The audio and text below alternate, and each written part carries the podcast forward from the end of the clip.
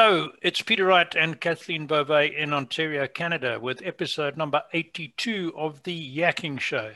This is where we talk about life, business, and more, and we delve into a few other topics, some of which may be edgy, and today's one might push the envelope a little bit. So if you're sensitive, you're warned but there's nothing offensive, I can assure you. And we want to bring you tips and ideas for a changing world. And as always, we have interesting guests. Today is a returning guest. He's really good, but it's Kathleen's job to introduce him. Before I hand over to Kathleen, I must say, if you enjoy our show and if you don't want to miss out on the next exciting episodes, please consider hitting the subscribe button under the screen on whichever platform you happen to be watching it on or listening it to enough from me for one day. So, hello, Kathleen. Nice to see you back again, and welcome as always. Take it away. thank you so much, Peter. Um, it's great to be here as always. And thank you all so much for tuning into our show. We so appreciate you and we love reading your comments. So do please keep those coming. And if anyone out there is interested in becoming a guest on our show, uh, please don't hesitate to reach out to Peter or myself. And if you're enjoying our shows, please don't hesitate to subscribe, and that's that button right below the video. And as Peter mentioned, we do have a special guest. In fact, he's back by popular demand. Uh, today, he's uh, he appears to be jo- joining us from abroad, but um, hello, Barrett. Barrett Beaudoin is, is joining us today. Welcome, Barrett. Good afternoon, Kathleen and Peter. I'm loving this beach down here in St. Barta. so for our uh, for the sake of our audience i'll just introduce you you are a paralegal and you work with the DC paralegals and you have such a wealth of information, uh, Barrett. So welcome back. And uh, I know we want to delve right into it. So um, perhaps just give our audience just a little bit more background about yourself and, and what a paralegal is. Yeah, so uh, paralegal is a licensed member of the Law Society, similar to a lawyer. The difference between a paralegal and a lawyer is the scope of practice. Uh, paralegals have a reduced scope of practice in terms of their advocacy work. So we can't handle all legal matters. Um, uh, there's a specific range of things that we're allowed to do, but uh, one of the things that um, I involve myself in particular is provincial offenses, which is the sort of avenue that we're going to be talking about today. That's my my bread and butter and my second love after my wife. Wonderful. So, Kathleen, I think you want to ask uh, Barrett something about the latest changes to the restrictions we're living under. Well, that's right. I mean, it's gosh, this world has been changing, hasn't it? Um, you know, Barrett, with all these new lockdowns, can you can you tell our audience a little bit more about what that entails? What does it mean exactly? For so so many people are confused by it. Yeah, I don't blame them. I was confused right up until 10 o'clock last night when I got my hands on the draft of the regulation to actually see what was going on here. Uh, the announcement came out around uh, Tuesday, I think, and um, they were pretty vague on the details. But the sort of centerpiece of this was that the was the stay-at-home order, right? Mm-hmm. And um, that regulation finally came out around sometime last night, and uh, you know. Uh, with all the talk that's been going on, like with curfews and that type of thing in Quebec, which is just you know turned into a situation all on its own mm-hmm. i think a lot of people were really worried about what this stay at home order would mean for themselves and in their practical day-to-day lives uh, as far as i can read into it after looking at the regulation it seems that the idea here is just to promote more substantial compliance and sort of restrict the non-essential trips that uh, may have been occurring more frequently before the second state of emergency was declared. And what they're trying to do, it seems, is to make sure that in any cases where an employer may be able to have an employee work from home, but perhaps just um, you know wasn't willing to put the resources forward, they're trying to push them a little bit harder to get that done. Um, there's some conversation about what an essential service is or what an essential trip is, right? And there's that's not defined anywhere in the law. And I think I've even mentioned some time in the past too that really a lot of this definition in terms of essential is going to come down to court cases, right? People are going to get issued tickets and they're going to say, no, this is this is wrong. I shouldn't be. Um, you know, fined in a free and democratic country or even put at risk of imprisonment for, uh, you know, going to help a friend move or something like that, right? That's the and, other question I was going to ask you. Is it even legal? Well, and you know, the the question of what's legal or not really, it's it's obviously one that I deal with every day. Mm-hmm. Uh, what a lot of legal representatives rely on, though, is primarily what the statute says, right? Because the statute has the ability to alter any common law rule that may have existed beforehand. The, the issue is that even in a situation where there is a statute created, and even if the statute itself acknowledges that it is an infringement on an individual's charter rights, the the government or the prosecution in this case is going to be put under the onus of proof to show basically that the infringement was minimal, that it was rationally connected to the goal, and that the reason that the law was put in place was a substantial enough concern. Now, I think uh, maybe even in one of the previous episodes, we might have briefly gone over those criteria or what are embedded in the common law is the Oakes test, right? And that's a section one analysis under the charter because charter rights aren't absolute. They aren't um, inalienable or anything like that.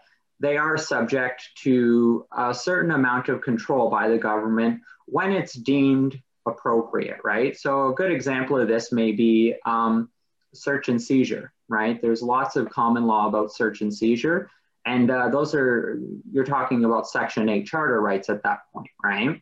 Well, if an officer pulls you over for a routine traffic stop on a ride program, uh, you know, if you have some alcohol or an empty alcohol bottle sitting in open view in the front of the car, well, that gives them reasonable and probable grounds to conduct a search of the vehicle, right? Or possibly even arrest you at that point ask you to take a breathalyzer. And I think most people would agree that if, you know, you're driving around with an empty, you know, two or three empty bottles rolling around in the passenger seat, that, yeah, that's probably something that the police should be looking into, right? But what would be unacceptable in those circumstances is if the police officer turned around and said, well, you know what?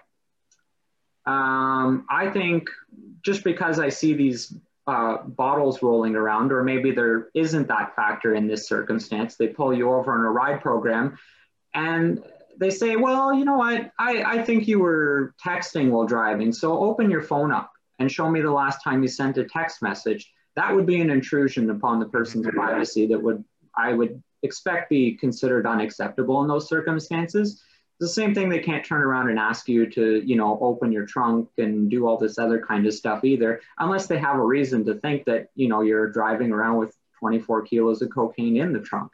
And that's pretty high bar to meet. Right. Yeah yeah. And i know peter has a, a, a great question coming up. Peter i just want to jump in because it'll be a segue to yours.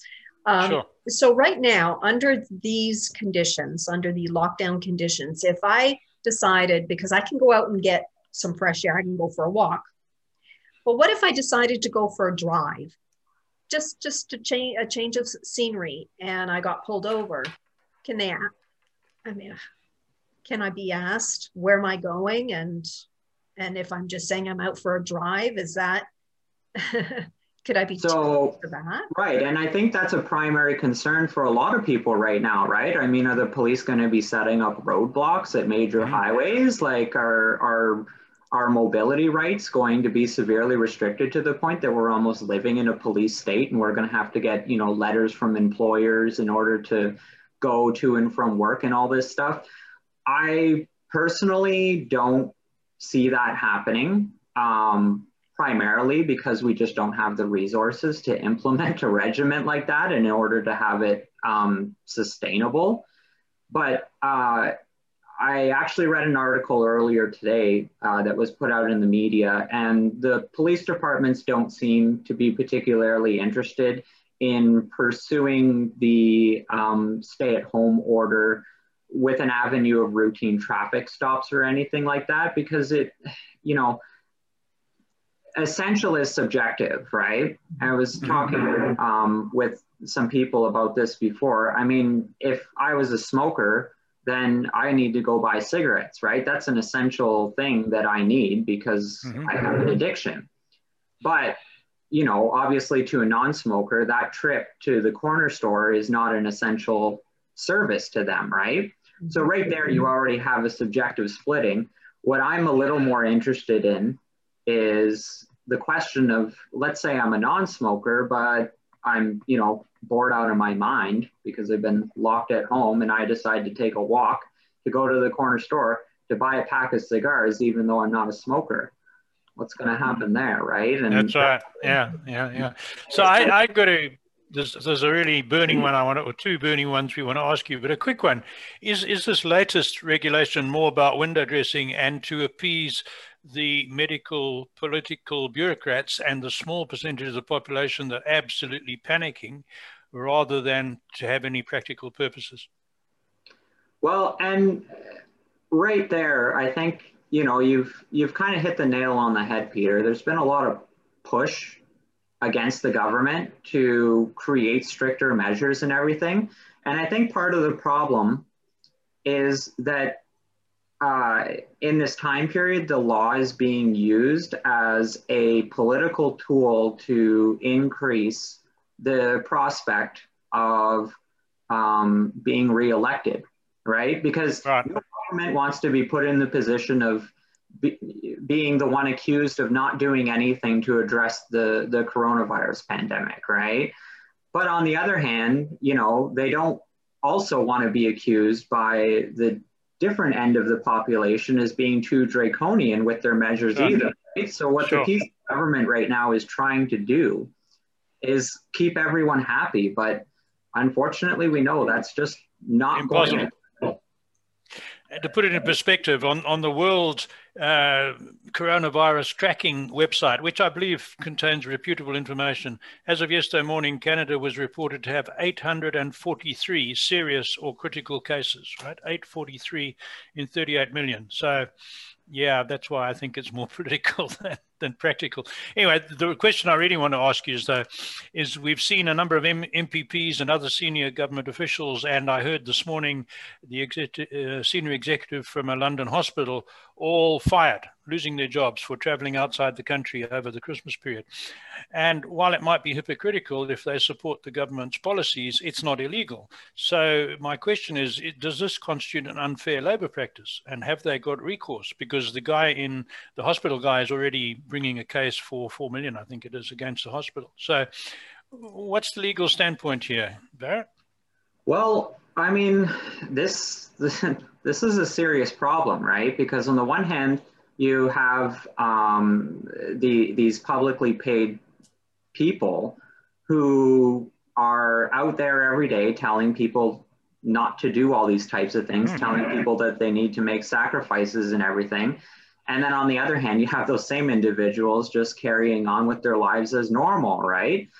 Um, the the issue there, at least from a social perspective, is that that it's it's unpalatable to people, right? They don't want to see their politicians and stuff who've been telling them for the past almost a year now to stay at home and stop the spread and you know encouraging people to make all these kinds of sacrifices especially over the christmas holidays. Yep. Um yep. but on the other hand you know you're right. They haven't actually done anything illegal. And even at the stay at home order there's a special provision in there currently that allows you to be out uh, to go to an airport or a bus station to leave out of province, right? So there's nothing illegal about this. No, no, no, um, and that's going to be a tough thing for them to beat. Now, a lot of those, uh, especially the CEOs and that type of thing, they're going to have golden parachute clauses in their mm-hmm. employment contracts that say, like, you know, if for whatever reason we can't continue this um, employment relationship, uh, we'll pay you a bunch of money to dispense of all potential claims that might relate to employment law, right?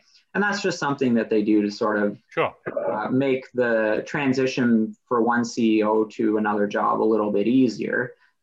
Be pr- kind of nice if everyone was afforded those contracts, but that's an entirely different topic altogether.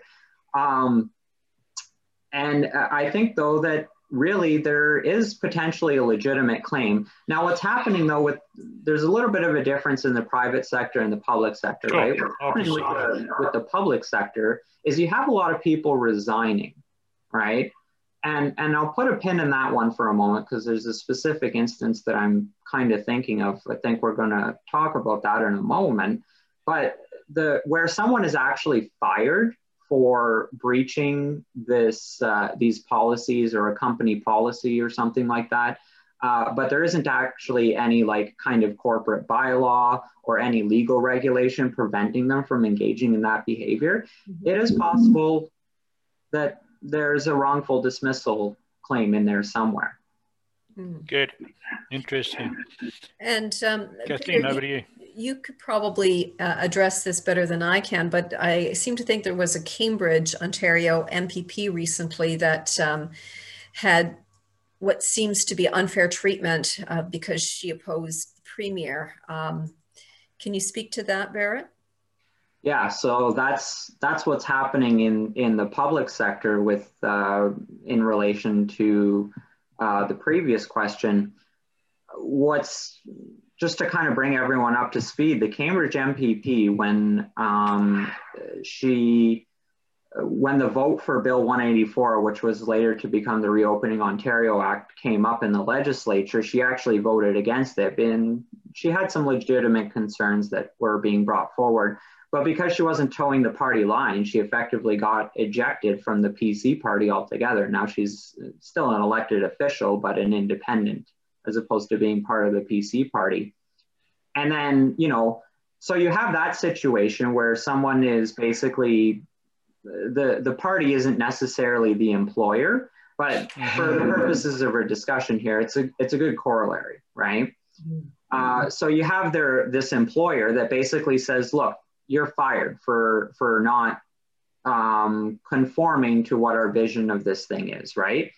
Which to me is completely outrageous because the whole purpose of publicly elected officials is that they're able to vote their conscience mm-hmm. on any particular bill that passes through parliament regardless of whether or not it's the official party line or not right mm-hmm. they work for the constituents right so that that situation actually infuriated me and i was a little upset that we weren't talking about it more because there's actually some underlying issues in there i mean you can take that issue and branch out into you know how female politicians even more generally are treated as opposed to their male counterparts in mm-hmm. politics right? I know there was a little bit of discussion about that in the news before um, this uh, uh, the pandemic overtook the news cycle. Then on the other hand you know you have um, someone like rod phillips who holds a high position in the cabinet held a high position in the cabinet. Mm-hmm. And it, you know, comes back from this trip and is more or less kind of, you know, given a finger wag and then told, you got two options. I mean, it's it's untenable that we keep you on in this high profile cabinet position now. So, you know, I can either fire you or you can quit. Yeah. And yet he's still a member of the party. So my question there is, you know, where's the equitable treatment? Absolutely. Right? Yeah. Right. Time is marching on. Kathleen's got a burning burning one for you. got some interference somewhere. A, a, little bit of interference, but hopefully it uh, doesn't bother the audio too much. Yes, I have another question for you, Barrett. I know that uh, getting back to the police force, um, they must be in a very difficult position right now. And I know that, you know, I have a lot of respect for our police force. Lord knows we need them. But there are several officers that have launched a, a court case against the government. Um, and, you know, they're confused too. I'm sure they are because they're, they're getting a lot of pushback from a lot of citizens saying that they're not upholding their constitutional rights. Can you address that? Yeah. And, you know, this uh, is it's a very complicated issue, and I would actually commend those officers for bringing that to light. Mm-hmm. Um, they, I think that most officers, they they really, when they get into the the profession, um, they do have a deeply ingrained belief in the fact that we are a free and democratic country, mm-hmm. and they're really more concerned with taking care of behaviors that mm-hmm. would be considered criminal, right? Part of the issue with a lot of these regulations and stuff that are coming out and will be prosecuted under the Provincial Offences Act in the Ontario Court of Justice is that they're not criminal behaviors, right? There are some degrees of liability and stuff, but the the actual harm that's being created on an individual to individual basis especially if that person is proven later on at no time to have even been infected or passing the infection around.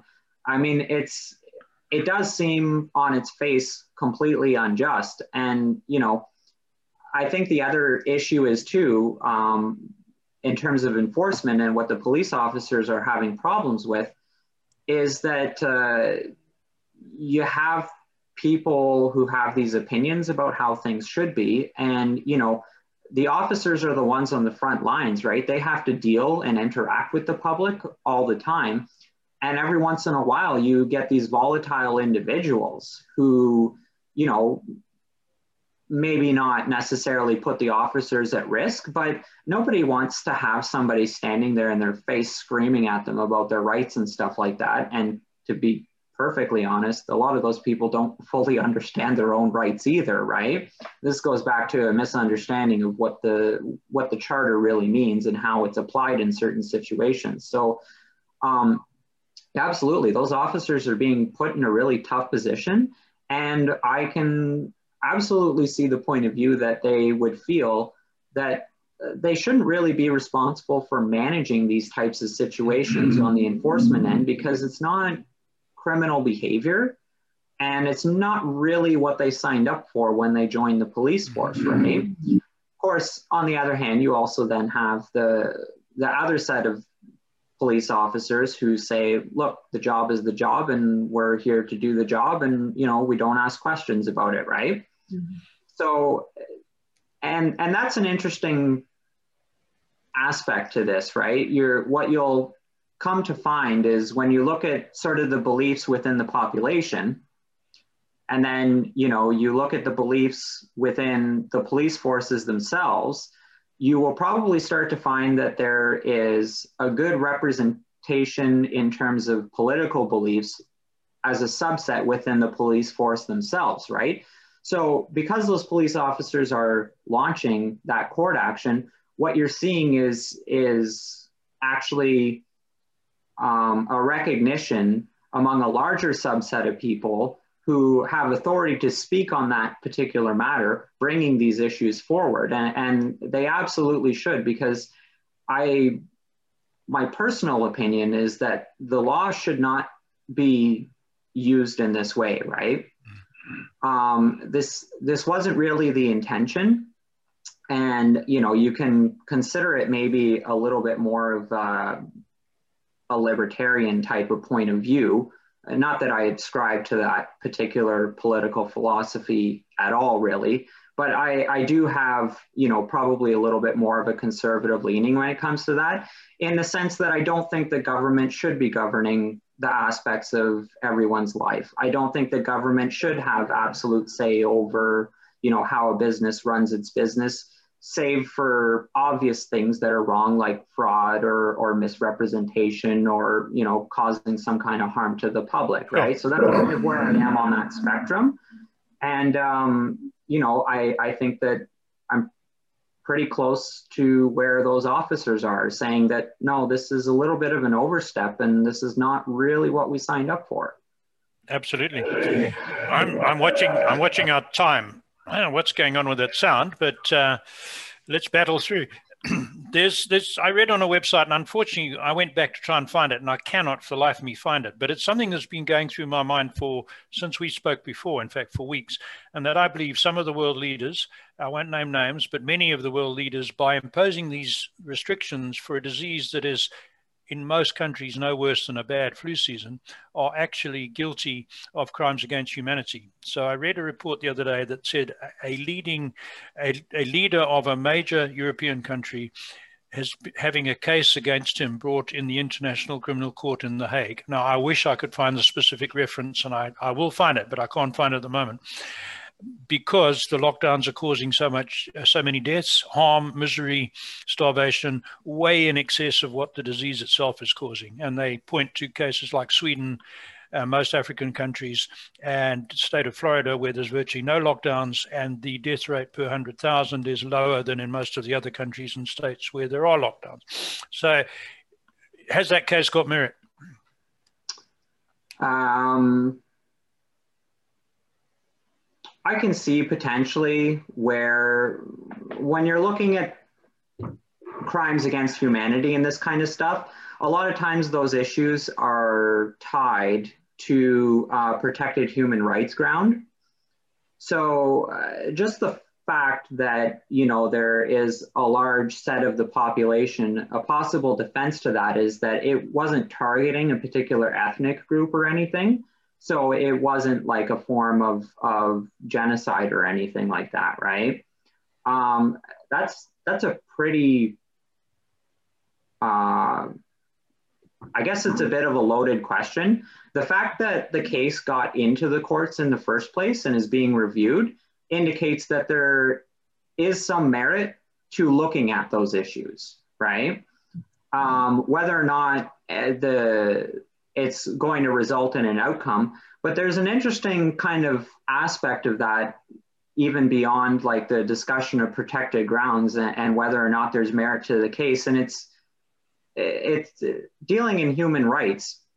And this sort of goes back to the, uh, you know, the politicians uh, all off jet setting and this kind of thing, is um, just how um, differently these rules and everything are affecting people across the socioeconomic spectrum right? Because you know you you have a certain percentage of the population who says you know what? It's it's canada. We're in lockdown. It's cold here. I'm miserable. Uh, you know i've been working all year. I'm just going to go buy a plane ticket and and go off somewhere and get get away from it for a little while right? And then you have an entire the majority of the population who just that's not a feasible option to them right and Absolutely. so and then you're you're talking too about um, issues like starvation and mental health and everything and it's a pretty well studied fact that uh, you know mental health tends to be lower in um, mm-hmm. in people of lower socioeconomic class they experience more uh, negative health outcomes when they experience critical illness and this type of thing and uh, I would actually say that I think it might be time that we really take a step back and look at our human rights legislations and start to think about how socioeconomic class needs to be put in there as a protected ground. Mm-hmm. Because, um, uh, you know, there's lots of people talking about how internet should be a human right and, you know, housing should be a human right. Now, technically is. And I think that when people say those types of things, they may not fully understand what a human right is, right? It's not that you get something, it's that you are not allowed to experience discrimination on based on a protected ground, right? So, yeah. But at the same time, um, I think that if we were to include socioeconomic status as a protected ground, it might provoke people to start looking at things in a way, and especially policymakers, uh, to start looking um, for ways to ensure that society is more equitable, which is actually what the law is supposed to be meant for. That's right. That's right. Yeah, we're we're out of time, Bert. So, um, how can people contact you? Uh, my number is 647 525 6829. And uh, my email address is barrett.beaudoin at gmail.com. Excellent. Well, that's we could go on and on for hours. There's so many uh, facets of this whole situation we're in right now that uh, leads to endless discussion and and unfortunately huge um, hostility and divisiveness or division amongst the. Wow, I've never experienced it uh, as much as I'm seeing now before, and uh, you know it's so sad. I've just been watching a documentary on. Um, Britain during it's called the wartime farmer and how the whole country virtually pulled together and the conditions they worked under to feed the nation, you know. And and I compare it to the attitudes now of people snitching on neighbors, and I think, wow, what have we come to? Anyway, enough babbling from me. Over to Kathleen. Thanks from me, Barrett. Yes, um, thank you so much, Barrett, for joining us, and we hope to have you again on the show because as uh, our audience, by popular demand, we had you back, so we'll have you back again soon we hope. So thank you. And thank you all so very much for tuning into our show. We so appreciate you. And if anyone out there is interested in becoming a guest on our show, please don't hesitate to reach out to either Peter or myself. So until next time, do take care. Bye bye.